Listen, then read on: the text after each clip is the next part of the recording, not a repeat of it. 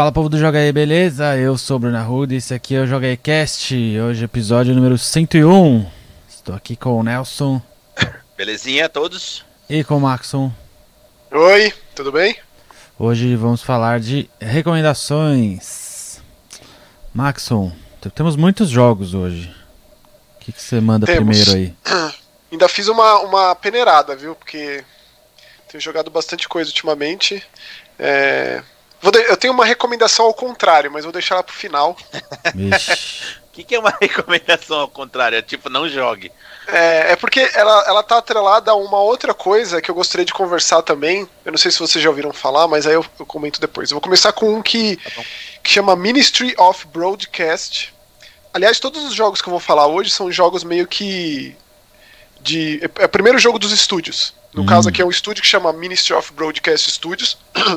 Ele é inspirado na obra 1984 Nossa. do Orwell. É. Mas ele é, apesar de ser inspirado no lance do Big Brother e tal, ele é, ele tenta modernizar a linguagem. Então ele, ele é mais sarcástico do que sério e ele traz a ideia do, dos jogos vorazes, do Battle Royale. O Battle Royale. Battle Royale lá, né? O livro, o filme e não necessariamente o gênero de videogame. É, e o gameplay dele ele é todo em pixel art. E o gameplay ele é completamente inspirado em Another World e Flashback. Hum. Então, é engraçado que ele é assumidamente inspirado nesses jogos, Prince of Persia antigo e tal. Lendo os comentários da, da, do pessoal lá no, no, As análises né, do pessoal no Steam, que o jogo só está disponível no Steam por enquanto, vai sair no Switch acho que mês que vem, abril por aí. É, a galera reclama muito do, do controle. Não é um controle responsivo, é lento. E, e é tudo questão de costume, evidentemente, mas é engraçado, né? Tipo, parece que não funciona mais esse tipo de coisa. É uma coisa que fica lá atrás e quando você resgata esse tipo de jogo e você traz também o gameplay, é tido como problemático. Aconteceu isso também na época do Yooka-Laylee, né? Que foi um jogo que assumidamente abraçou é, todos os pontos positivos quanto negativos da época de ouro do, da plataforma 3D e as reclamações foram câmera, controle que não sei o que, não sei o que lá. Engraçado isso. Esse jogo aqui, ele, ele, você faz parte de uma transmissão na internet, você tá num regime é, fascista, ditatorial, num, e para você conseguir rever sua família, você precisa meio que sobreviver a, a, a, a, esse, a essa transmissão de TV. Tanto que quando você aperta o, o, o, o Start, o botão menu do Xbox, ele fecha a câmera e volta para o último checkpoint. É engraçado como ele faz isso. E para que você consiga é, é, sobressair os obstáculos, você precisa usar os seus colegas, entre aspas, as pessoas que estão competindo com você, como muitas vezes cobaia. Cobaia para um cachorro que vai atacar ele, não você. É, você usar pessoas como uma ponte em espinhos e coisas do tipo. É, então ele, ele vai para uns lados bem gore, apesar de ele sempre ter essa proposta meio sarcástica de ser, até porque ele tem um corvo que funciona como se fosse a consciência do personagem, ao mesmo tempo que nem tanto, né, ele parece saber mais do que ele, ele revela, é, então ele está ali permeando a aventura do jogo o tempo inteiro. E é um jogo de rotina, né? O cara acorda e são as próximas etapas. No fim do dia ele tem uma conversa com o cientista, o cientista faz umas anotações, e é sempre aquele negócio, né, de, de da, da cadeia hierárquica, né? Que você é meio que a base de uma cadeia hierárquica. É, é, é bem interessante. É, às vezes ele é, ele é meio que embrulha o estômago, assim, certas partes, certas coisas que você é obrigado a fazer, não tem opção, que você precisa sacrificar os seus amigos, entre muitas aspas, para poder seguir adiante no jogo. É, mas é bom ressaltar que tem esse gameplay antigo de Prince of Persia, antigo de Another World, que você precisa se adaptar. Não adianta reclamar, o jogo ele é assim. Uhum. É, se você não se adapta, você sabe, nem, nem vai 10 minutos aí e meio que é isso aí. Tá naquela faixa, faixa de 28,99. Recomendo. Ministry of Broadcast. Saiu no final de janeiro no Steam. Boa, interessante. Você, Nelson, qual que é o seu primeiro jogo? Nossa, eu resolvi tirar da gaveta um por conta do lançamento, né? Saiu a, a coleção do, da baioneta junto com o Vanquish, de comemoração aos 10 anos, que é já impressionante também. E o curioso é que eu tenho os dois jogos e nunca tinha terminado nenhum dos dois. O Vanquish eu tinha jogado a primeira fase no, no 360 e o Bayonetta tinha chegado na última chefe e, e, e, larguei, sei lá por que motivo, enfim. Sei lá por que motivo, era justamente o, isso que eu queria saber, o motivo de você largar jogos como esses. Não, pior que assim, no último chefe, imagina isso, coisa ridícula. Eu fui deixando, deixando, postergando, quando eu vi, 10 anos passaram. Aí, bom, enfim, o jogo chegou semana passada, aí no, no joguei é, final de sexta e sábado inteiro, terminei o baioneta. Dessa vez eu terminei, não larguei nada. Uhum. É muito sensacional, né? Muito sensacional. E é bem provável que muita gente tenha passado pelo mesmo, pelo mesmo que eu, assim, sei lá. Excesso de jogo, por algum motivo não tenha é, despertado interesse, sei lá. O fato é que o jogo é, é, muito acima da média. Ele é um, é um jogo de ação extraordinário e eu recomendo demais. E o Vanquish, que eu não tinha terminado da outra vez, dessa vez eu já engatei. Né? Agora eu tô jogando de verdade, até semana que vem eu termino. E já dá pra ver que é, é outro nível também de, de ação, né? É um negócio é, extraordinário. Eu tava, eu tava reparando, e aí mais uma discussão pro, pro Maxon, que ele conhece mais da, da indústria japonesa. É curioso como, como é fácil destacar, né? Quando um jogo de ação norte-americano e quando é um jogo de ação japonês, né? O japonês tem, eu tenho a sensação que eles. É... Não, é uma questão de ser mais criativo, mas eles são mais soltos nas ideias, assim. Eles não se prendem tanto a, a, a, questões de, ah, não, vamos manter o pé no chão. Não, do tipo, o cara tem uma ideia estapafúrdia, ele vai e põe no jogo e ah, eu gosto, e, eu gosto como... Eu, não, eu acho sensacional, cara. Eu, eu gosto como o Vanquish, em muitos momentos, ele te mostra perfeitamente estava jogando um videogame. Não é um simulador de robô, não é um simulador de tiro. É videogame. É, pula, desliza com o joelho, na câmera lenta, pula o tamanho de um prédio. E é, e é bom dizer que, que na geração passada toda, toda a indústria lá do Japão meio que estava so, sofrendo com, com, com, problemas de vendas. A própria, a própria Platinum, no começo né, da parceria com a SEGA, em jogos como Mad World, o Infinite Space, no DS, não, não tava se achando. O Bayonetta não, não deu muito certo. Ele foi de PS3. A versão de PS3 né, foi um porte péssimo do 360 e tal. Eles foram se encontrando com o passar do tempo. É, mas o sucesso absurdo de jogos como especialmente Call of Duty deu uma chacoalhada grande e também o sucesso cada vez maior de jogos de celular no Japão. É, e a transição né, da, da tecnologia, de como ficou, foi, foi, foi cada vez demandando mais tempo para os jogos ficarem prontos, é, e mais mão de obra também. Foi difícil essa transição, mas é legal ver que essas coisas têm sido aceitas mais, e, e é justamente isso, né? Eles se sentem mais à vontade para fazer o jogo que eles querem. Muita gente pede pelo Vanquish 2, né? É uma das continuações mais esperadas da Platinum desde sempre, mas é bom destacar que o, o Vanquish é um jogo do Shinji Mikami. A ideia central é dele e ele faz tempo que não está mais na Platinum. Se existisse um Vanquish 2 seria algo bem diferente, imagino eu. É, mas essa liberdade de criatividade do, do, do, game design japonês, que ficou meio que atravancado na geração passada, ainda bem que viu alguns lançamentos como esses, por exemplo. Né? É, o, o Vanquish e Bayonetta são dois exemplos da, da maior importância, assim, né? Eu, eu acho engraçado pensar que a geração passada foi a geração do jogo do tiro, jogo de tiro. Acho que é meio incontestável, seja a primeira pessoa, seja a terceira. E dois dos jogos mais criativos, originais, são japoneses, que são o Binary Domain e o Vanquish, né? Justamente porque parece que eles não têm essa preocupação em agradar o público, que é uma, que é uma problemática, né?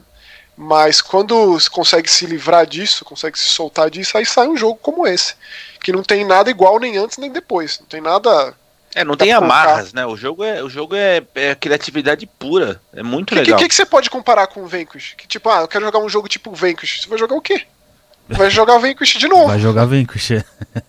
é difícil, é, né? Fiquei bem impressionado. E assim, uh, para quem gosta de bastidor, eu, eu senti falta de, de, de, algum tipo de documentário e tal, mas eles colocaram um material de, de produção, então tem é, os, os desenhos iniciais de todos os personagens, depois tem a versão final e você pode ver todos eles em 3D, em modelo já renderizado, você pode virar, para ver luz tal. É muito legal. Todos os inimigos, os inimigos do baioneta são muito criativos, né? É, o lance e... dos anjos, né? A briga das, das bruxas é, com os anjos. São né? muito criativos. E assim, eles têm muitos detalhes que durante o jogo, eventualmente, você pode deixar de, de notar. E aí, né, nessa, nessa opção do jogo que você consegue ver um a um 3D com zoom e, e vira a câmera e faz o diabo, você consegue ver cada detalhezinho, assim, sabe? Muito legal. Então eu recomendo. E assim, quem deixou passar como eu na geração passada, ou mesmo quando o, o, Bayonetta, se não me engano, ele, ele é retrocompatível. Acho que o Vanquish também, viu, Nelson? Também, não, tem, não, não sei. É Mas também. enfim, por alguma razão você não jogou e gosta de jogo de ação é, exagerado, tipo Azuras Wrath, é, o Bayonetta é, é, esse tipo de jogo e o Vanquish, como eu tô começando ainda, mas do, eu joguei acho que umas três fases, já achei muito acima da média. Mas e o Asura's muito... Você terminou então? Terminei. Olha só que curioso. Ah, você sabe, eu vou te, empre... eu vou te emprestar o, o Bayonetta 2. Que eu acho que é tão bom quanto se bobear melhor, é difícil é de, É de, de Wii U? É, originalmente de Wii U, que é o que eu tenho, né? Mas uh -huh. ele também foi relançado pra Switch. Legal. E aí eles relançaram quando, eles, quando saiu pro Wii U, as referências da SEGA viraram referências à Nintendo. Ah, então dá, ah. vale a pena rejogar o Bayonetta 1, porque tem umas diferençazinhas assim que, que são legais de, de sacar. Boa. É isso. Então, Maxon, manda mais um aí. Ó, vou, já vou fazer dois diretos aqui, ó. Um, já que eu tava falando desse lance de resgate de jogo antigo, gameplay antigo e tal, é um jogo chamado F, EFFIE, disponível no Steam e PS4, que é também é, é uma homenagem aos jogos de plataforma 3D, lá do, da metade dos anos 90, final dos anos 90. É, é um jogo bem, bem tranquilo, assim, não é nada de absurdo para jogar, é um gameplay bem básico, mas é gostosinho. Às vezes é legal passar por uns jogos assim que, que não exigem demais, que não são muito cabeçudos, nem dificuldade alta, nem milhares de, de, de, de mecânicas de jogo e tal. Eu, eu, pelo menos, gosto de passar por uns jogos assim, depois de jogar umas pedradas tipo um Disco Elysium da vida, um Kentucky Road Zero da vida. É, e aí, esse jogo eu emendo ele na, naquilo que eu queria comentar com vocês, que é um, um, um é um projeto tipo um movimento chamado PlayStation Talents, que hum. é uma iniciativa que começou. Vocês já ouviram falar disso? Não. Não. Não. É uma iniciativa da, da, da PlayStation da Espanha de ir atrás de desenvolvedores independentes, dos primeiros jogos dos desenvolvedores e apresentar subsídios, uma plataforma, etc., para os jogos serem lançados. Esse F faz parte disso. O que eu acho curioso, porque eu pensei que esses jogos fossem exclusivos de PlayStation, mas aparentemente não, né? Já que esse saiu no Steam e custa R$ 36,99. Na história desse jogo, a gente. É, é um jogo que se passa na idade medieval, na época medieval, e é um camponês que nega ajuda a uma mulher que a carroça dela quebra. Só que essa mulher é uma bruxa, e quando esse cara nega ajuda, ele transforma transforma ele num velho, meio que a, a vida dele passa diante dele, ele se, ele, ele, ele se torna idoso no piscar de olhos.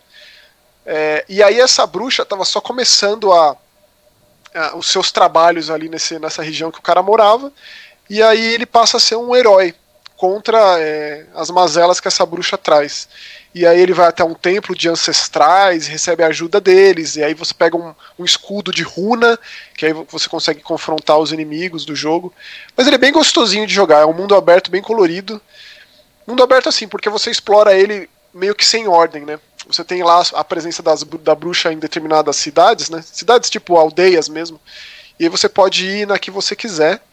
E aí ele usa esse escudo como se fosse um, um meio de transporte também. Ele sobe no escudo e vai rapidinho, tipo, trafegando por entre é, os campos do jogo. Gostosinho de jogar. É, provavelmente vou até o final, sim. É aquele tipo de jogo que não ofende, não, não tem nada de mais, mas nada de menos. É simpático. É sempre legal. O trailer sim, sim, é, é sempre simpático. legal bater o olho no valor e fazer esses cálculos, né? Quanto custa. É... E o jogo mesmo, né? Ele se, ele se diz inspirado em jogos tipo. A Hatch... Quando ele citou a Hatch in Time, ele já me ganhou, né? Que pra mim a Hatch in Time é o melhor jogo de, de, de plataforma 3D desde Mario Galaxy. É... E foi justamente por causa disso que eu me interessei e fui atrás dele. Boa. E então, o assim, próximo? Assim, eu, eu, Eu gosto de, de jogo de plataforma 3D, é um gênero que é, eu, nunca deixou de, de ter seus, seus expoentes, né? Mas que de uns tempos para cá tem tido jogos realmente muito bons, como a Hatching Time que ele se inspirou. É, antes de falar do outro jogo do PlayStation Talents, que é a minha recomendação ao contrário, eu vou falar de um que é um tipo de jogo que eu não jogo faz, fazia tempo, que é aqueles jogos de ROG, né? Hidden uhum. Object Games, que não é necessário, não deixa de ser um point and click, mas ele não é tão elaborado quanto um point and click, já que são imagens estáticas que você controla uma retícula e aí você é, é, interage com determinados itens. Ele Falando assim, parece um point and click. Né? Como né? chama não é esse? é necessariamente. Chama The Blind Prophet. Não outro conheço. Jogo, outro jogo de estreia de um estúdio, é, disponibilizado no Steam, pelo valor de é, R$ 41,39. Esse é um pouco mais caro, eu até fiquei surpreso com o valor. Por ser um jogo de estreia, assim, de um estúdio chamado Ars, Ars, Ars Getcha. É, ele é bem, bem, bem história em quadrinhos. É, bem quadrinhos Spawn, Todd McFarlane ali, da Image, The Darkness, da metade dos anos 90. Uhum. Então, isso que me chamou a atenção de cara. Já, já gostei. É, ele é bem desenhado, as sequências de ação são todas. Não é animado, mas ele vai colocando as imagens como se fosse uma história sequenciada mesmo. Bem história em quadrinho. E você, apesar do jogo chamar Blind Prophet, você joga com. Você não é nenhum profeta, você é como se fosse um, um assecla de Deus, um enviado de Deus é, um apóstolo mesmo, que chega numa cidade completamente corrompida por demônios. É uma cidade meio. Não vou dizer futuro, porque ela não é necessariamente um cyberpunk da vida, mas também não é presente, não é medieval, é uma mistureba. Uma das primeiras é, áreas que você explora é um, é um bordel. Então é legal essa cena, bem. É, é cheio de palavrão, cheio de violência.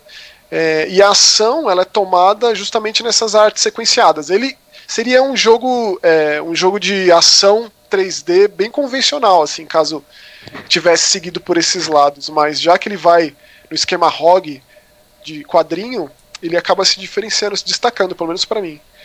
E conversando com as pessoas, e, e, escolhendo diálogos, e pegando itens e usando itens. É, e é bem curioso como ele faz as batalhas de chefe, digamos, né? Porque você tem você é colocado numa determinada situação que você precisa resolver um quebra-cabeça rapidamente, como por exemplo está preso com uma bomba numa sala e é meio que isso a dificuldade. Quando você resolve isso, é, a sequência de, de, luta, digamos, com o chefão, o demônio que possuiu determinada, determinado ser humano, se passa no, na animação sequenciada. Então é um diferencial. É, eu vi que o jogo tá caro, então é só para quem realmente gosta desse formato de jogo e for com a cara, né, da animação, da arte, que é bem legal. Boa. E para fechar, é a minha recomendação ao contrário, que é um jogo de terror chamado Down of Fear, que também faz parte desse PlayStation Talents, aí, um jogo espanhol. Assim, é...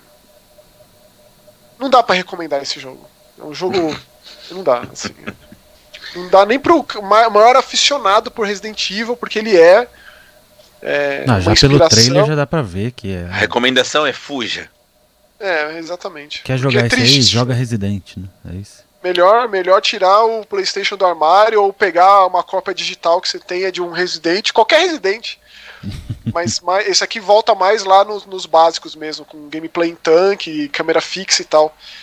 Tipo, eu terminei esse jogo, mas foi a duras penas, assim. Foi foi um sofrimento chegar até o final, porque além dele ser um jogo muito quebrado, muito bugado, ele é um jogo de baixa qualidade, assim, é um jogo que é triste você jogar e sentir o amor ali, sabe? Sentir as homenagens ali, mas tipo, amor não é o suficiente. Esse jogo é prova contundente de que o amor não é o bastante para fazer um jogo bom e de forma geral também, né?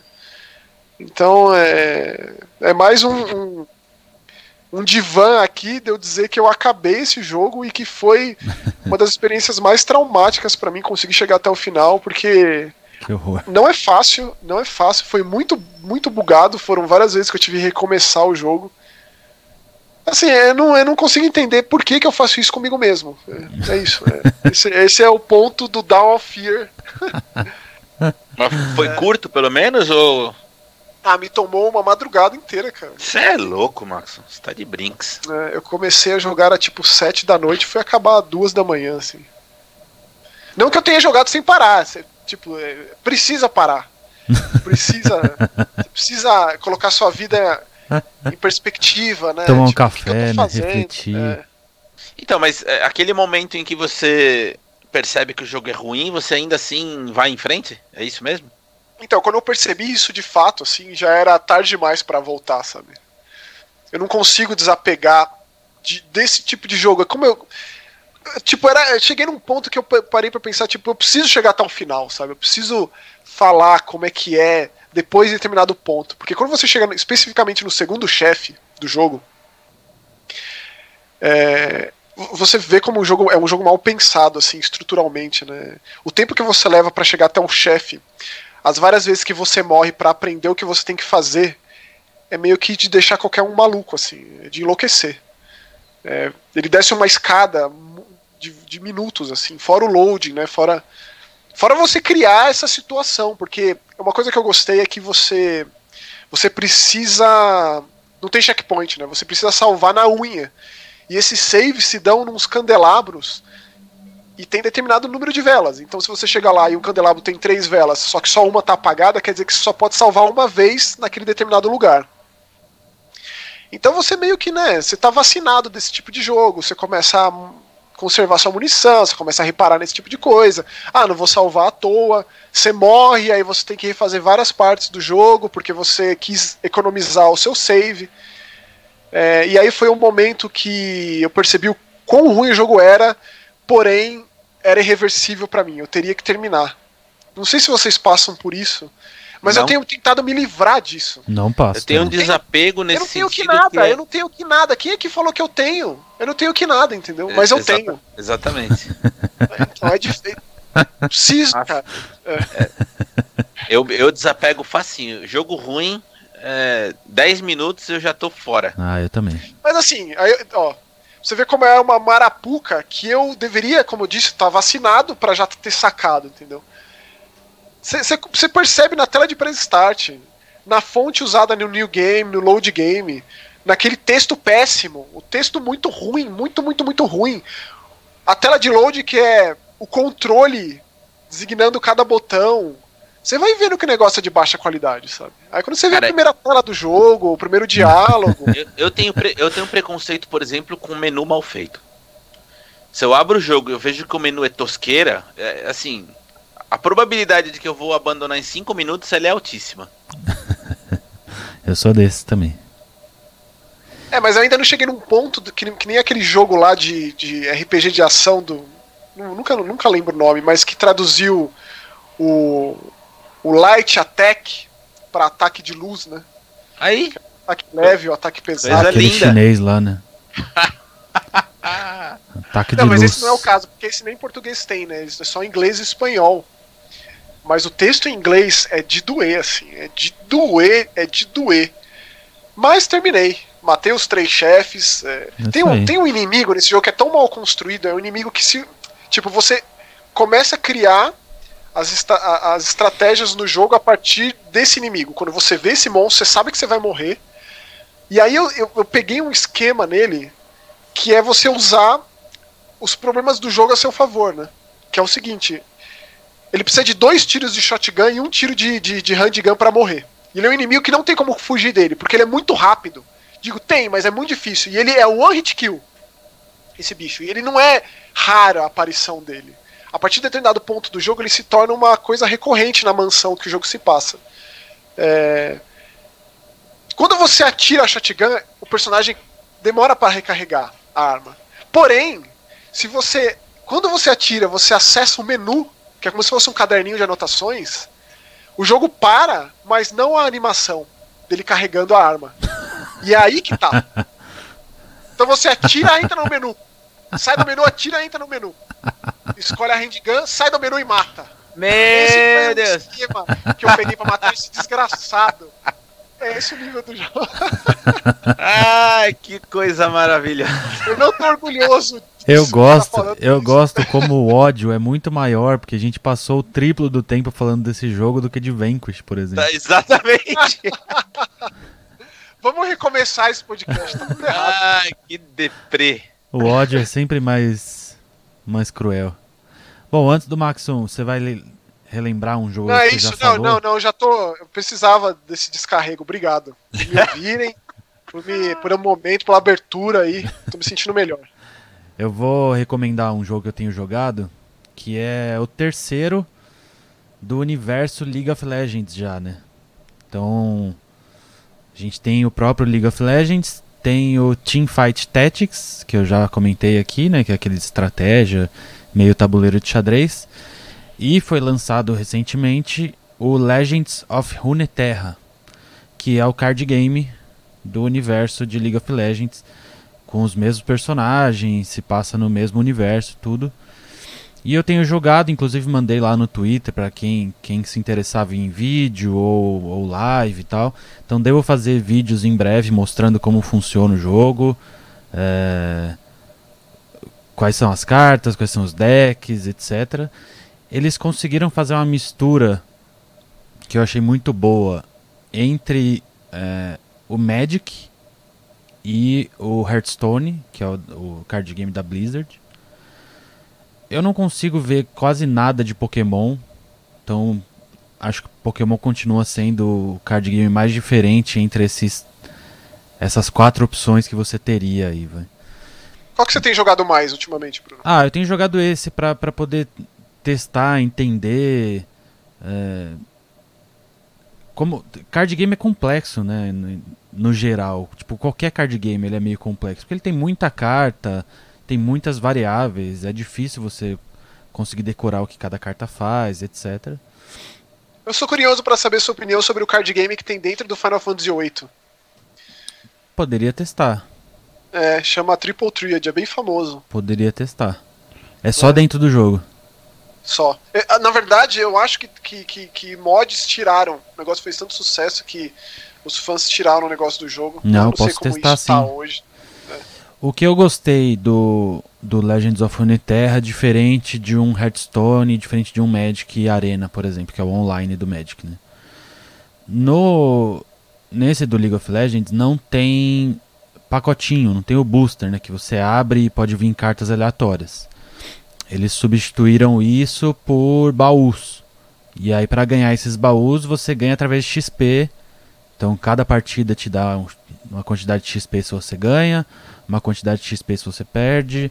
É, tem as missões diárias que vão mudando, tem as missões semanais. E aí, conforme você vai ganhando esse, esse XP, você vai poder abrir esses baús que vem cartas é, das diversas raridades que tem. E é isso. Outro jeito de conseguir carta é só se você comprar com dinheiro real mesmo. Mas ainda assim, eles colocaram um limite, que é para não ter essa esse pay to win tão famoso, né, de- desse tipo de jogo que é grátis. Então você não pode só botar mil reais lá e comprar todas as cartas do jogo. Você tem um limite para poder comprar essas cartas. E aí a parte do dinheiro real fica só para as firulas, né? Então você tem um bichinho que te acompanha ali no tabuleiro, que é só visual. Então você pode comprar bichinhos novos, pode comprar visuais novos pro tabuleiro. E aí a parte da grana fica toda nessa nessa parte mais visual e que não faz diferença nenhuma no jogo no fim das contas. Mas tem como conseguir essa parte visual sem dinheiro real? Não. Só com dinheiro real. É, é o mesmo esquema do Path of Exile, né? É, o mesmo esquema do próprio LoL, né? Quando você, apesar que no LoL é- ainda tem como ganhar skin do- dos, dos personagens só jogando, mas acaba sendo meio que um padrão criado assim. É, eu tenho gostado bastante. Eu achei ele complexo o suficiente para te querer saber mais, mas também simples o suficiente para você já pegar o jeito rápido de como funcionam as magias, como que ataca, como que defende, como que gerencia a mana. É Então tô, tô curtindo bastante. O jogo é amistoso, Bruno? É. Eu acho. Mesmo para quem não entende muito de card game, eu acho que dá pra, dá pra sacar, assim. Quando eu mandei no Twitter, me perguntaram lá se era necessário conhecer alguma coisa de LoL para poder aproveitar o jogo. Eu diria que não, porque qualquer um pode jogar e aprender sobre os personagens, mas se você já conhece algumas coisas, as cartas mais raras do jogo são os campeões do LoL. E as habilidades que eles têm tem muito a ver com as habilidades que eles fazem no LoL. Então acaba sendo um pouco mais divertido só, mas não que isso vá mudar alguma coisa no gameplay. É, o jogo é grátis, ainda não está em português, apesar de já ter é, todas as contas oficiais da Riot no Twitter, Facebook, etc., já em português. Mas o jogo mesmo ainda não está em português. É... Ô Bruno, tem, tem previsão para aqueles outros jogos, especialmente aquele de plataforma, RPG de turno? Ainda não, né? Ainda não tem data, não. Mas eles estão indo pouquinho a pouquinho, assim. Então, tipo, é, no Legends of Runeterra tem, já teve, tiveram várias atualizações de balanceamento das cartas. Eles ainda não adicionaram novas cartas, né? Mas eles continuam balanceando. Obviamente, assim como qualquer jogo que tenha. Ah, uma coisa que eu gostei muito. Já foi lançado com ranqueadas. Então o jogo já tem o sistema de ranqueamento. Ou seja, já tem pro players do jogo. Por mais que seja tão, tão rápido assim, já tem pessoas que já estão no nível máximo lá de, de ranking. É, gringos e brasileiros, que inclusive já estão fazendo conteúdo do jogo na, na internet, criando novos decks, e aí vai gerando essa comunidade que a gente já viu acontecer em Hearthstone, que agora está muito mais baixa, né? Mas que também. Tá definhando, né? Tá, Hearthstone tá. Por mais que ainda tenha os campeonatos oficiais, tá, tá mal. E aí a comunidade de Magic e Pokémon, que é gigantesca, né? Então tem tudo para se tornar um card game é, longevo aí. Que fique bastante tempo, que lance muitas cartas, que tenha os campeonatos oficiais. Então. A aceitação tem sido boa? Vamos acompanhar. Sim, pelo que eu tenho acompanhado das, da, do pessoal que. No, no Twitter, assim, né? Pelas hashtags do jogo tal, no perfil oficial. A aceitação é boa, sim é boa. E eles têm feito tudo direitinho, assim, então os balanceamentos são, são bem honestos. Cartas que ganham um pouquinho mais de poder, cartas que perdem um pouquinho mais de poder para poder continuar sendo divertido o jogo e não só um tipo de deck ganhar, né? Uhum. Legal. Então tá, tá divertido, vamos ver. Conforme eu for jogando, e eu vou fazer uns vídeos pro canal com alguns decks, já tenho uns quatro decks lá dessas pessoas que eu fui acompanhando, né? O pessoal que já é pro player, digamos assim. E aí, aí eu faço uns vídeos, mostro o funcionamento do jogo. As animações do jogo são muito boas. As artes das cartas são animais. Então, tô, tô gostando. Vamos ver mais pra frente como que vai ser. Muito bom. Então é isso, Max, você vai falar de Journey to the Savage Planet. Ah, é? Queria só. Eu falei sobre esse jogo, Journey to the Savage Planet, faz uns, uns Jogacasts atrás, dois, né? Dois pra trás. É. Dois pra trás. É, eu queria dizer. Eu, eu falei lá a princípio, né, com as primeiras impressões, eu queria dizer que eu acabei o jogo, mas continuo jogando, especialmente porque o cooperativo dele é muito divertido. Eu joguei ele com o Spencer. É, inclusive o Spencer já me passou. Porque esse tipo de jogo gostoso de jogar é, para passar o tempo, assim. Você está explorando esse planeta alienígena, você se depara com muitas surpresas o tempo inteiro. Ele tem a progressão Metroidvania de ser, mesmo em primeira pessoa, é, de idas e vindas com novas capacidades do personagem. Ele tem um humor muito bom. É, e o co-op realmente funciona. Então, quando você convida alguém para fazer parte do seu jogo, é, ele, o anfitrião que, que dita é, o ponto que o jogo que o jogo tá. Então, mesmo caso você, por exemplo, o Bruno Nelson, que nunca jogaram, se vocês entram no meu jogo, vocês vão ter as minhas, as minhas evoluções. O meu pulo duplo, o meu grapple lá, hum. o, o laserzinho. E tudo que é pego por um conta para os dois, porque ele é um jogo sobre coletar determinados itens, né? Você precisa das ligas alienígenas, é, do silício, do carbono, para que Não, mas depois, da hora na... que eu volto pro meu jogo, eu, eu mantenho esses itens, é isso? Isso. Ah, legal. É, na verdade é matéria-prima. Ah, tá, sim, é, sim, sim. É, você, você precisa progredir na história, é, senão não faz muito sentido você estar tá com tudo isso de cara. Ah, então, mas que, essa era uma pergunta. Quer dizer, se eu entro no seu jogo que já está bem mais avançado, uhum. quando eu volto pro meu, em teoria eu vou conseguir evoluir mais rápido, porque eu já tive acesso a esses, essas matérias-primas? Isso. Ou, uma, ou não tem nada a ver uma coisa com a outra? Você vai, só que você precisa chegar em determinado ponto da exploração para poder ter acesso a isso na, na, impressora 3D que tem na sua nave. Uhum. Tá.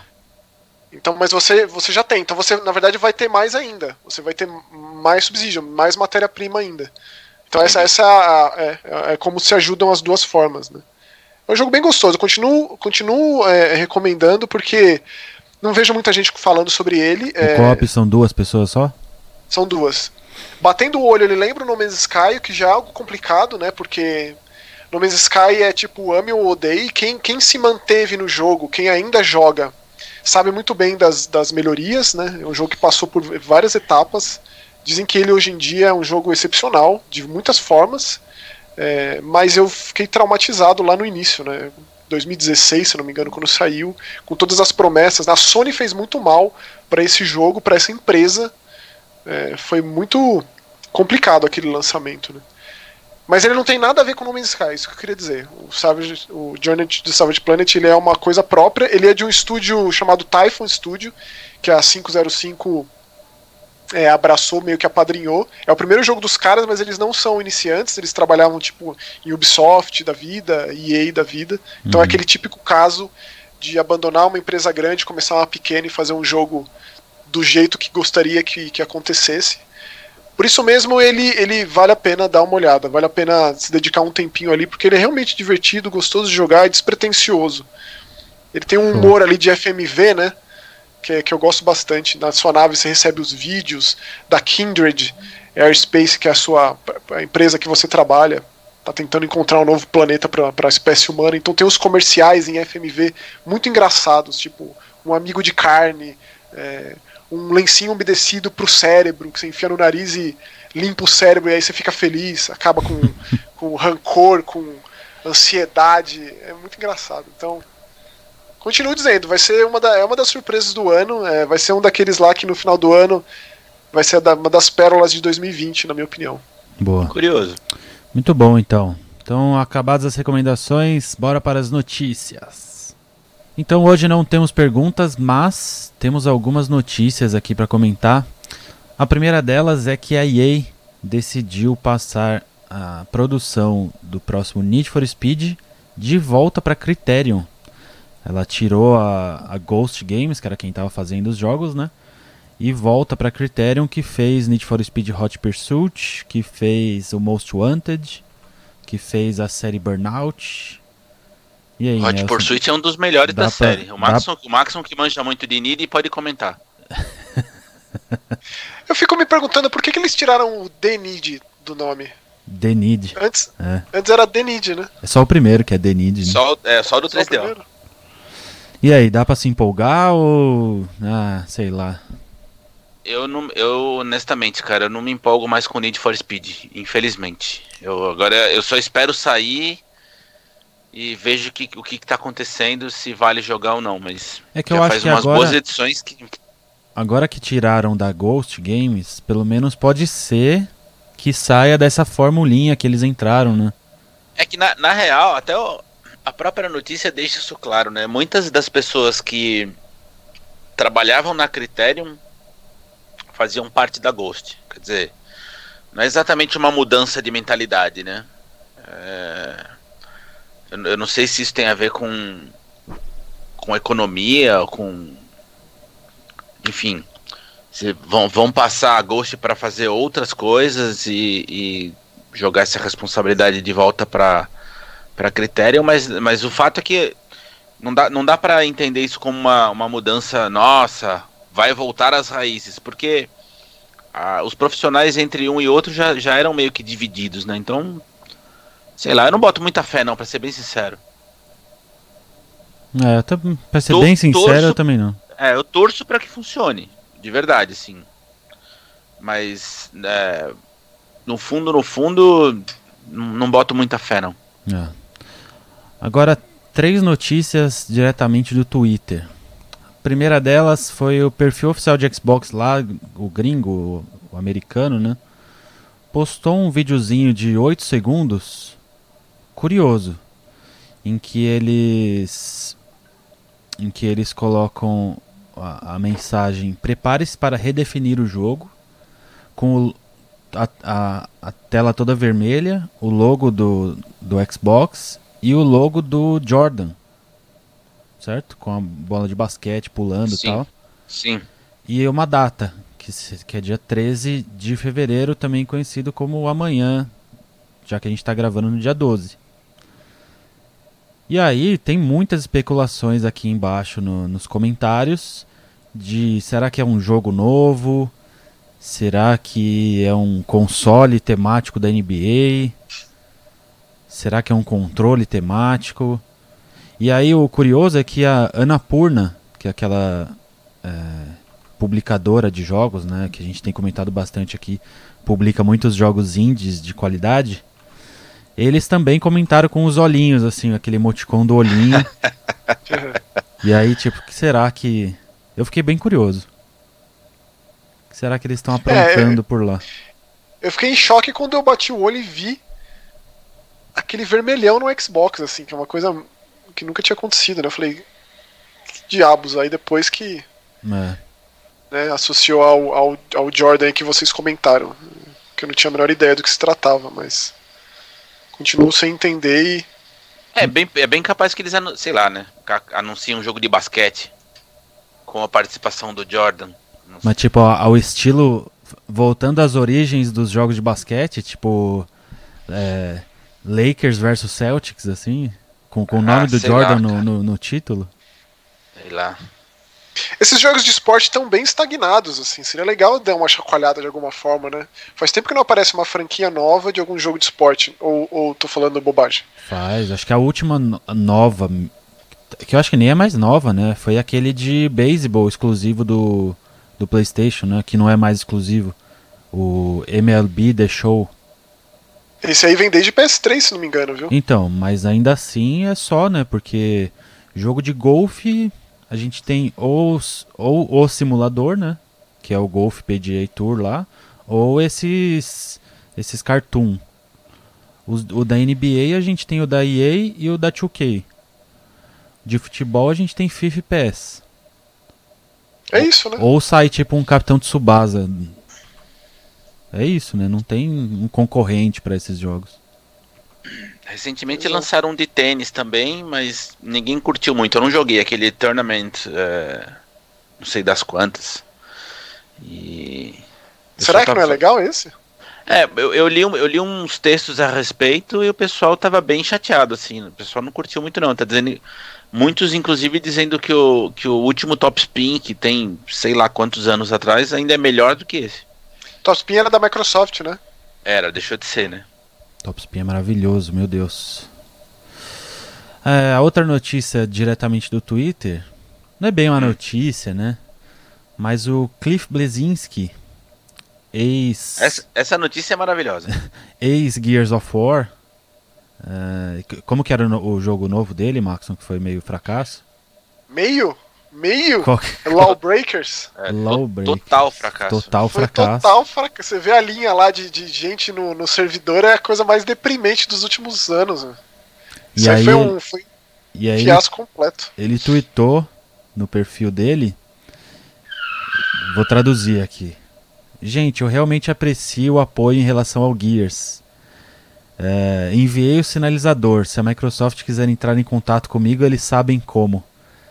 Ah lá, Não posso mais fazer mais nada agora, mas apenas escreva. ah lá. É isso. Já que é.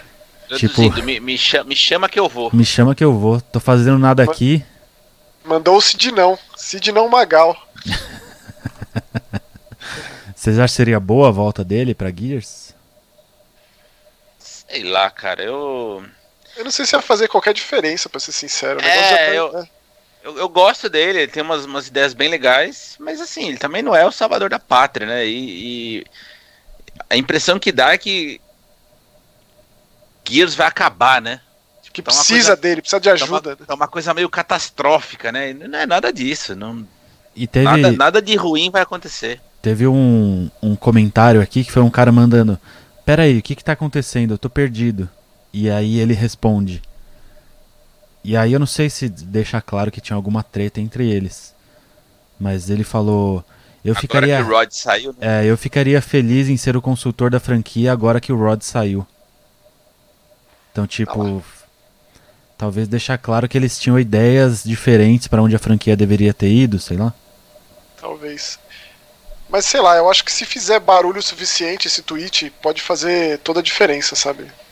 O mundo hoje gira em torno disso, do estardalhaço causado, e o Twitter é imediatista, né? É, como foi um tweet de 9 de fevereiro, já faz três dias, tá É o tímido. famoso alcance, né? Mas tá Se tiver tímido. muito, muito alcance.